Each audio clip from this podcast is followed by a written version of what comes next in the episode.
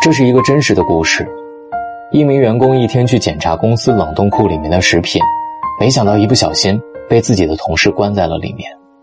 没有拿手机的他，失去了与外界的一切联系。他在死亡边缘苦苦挣扎了五个小时。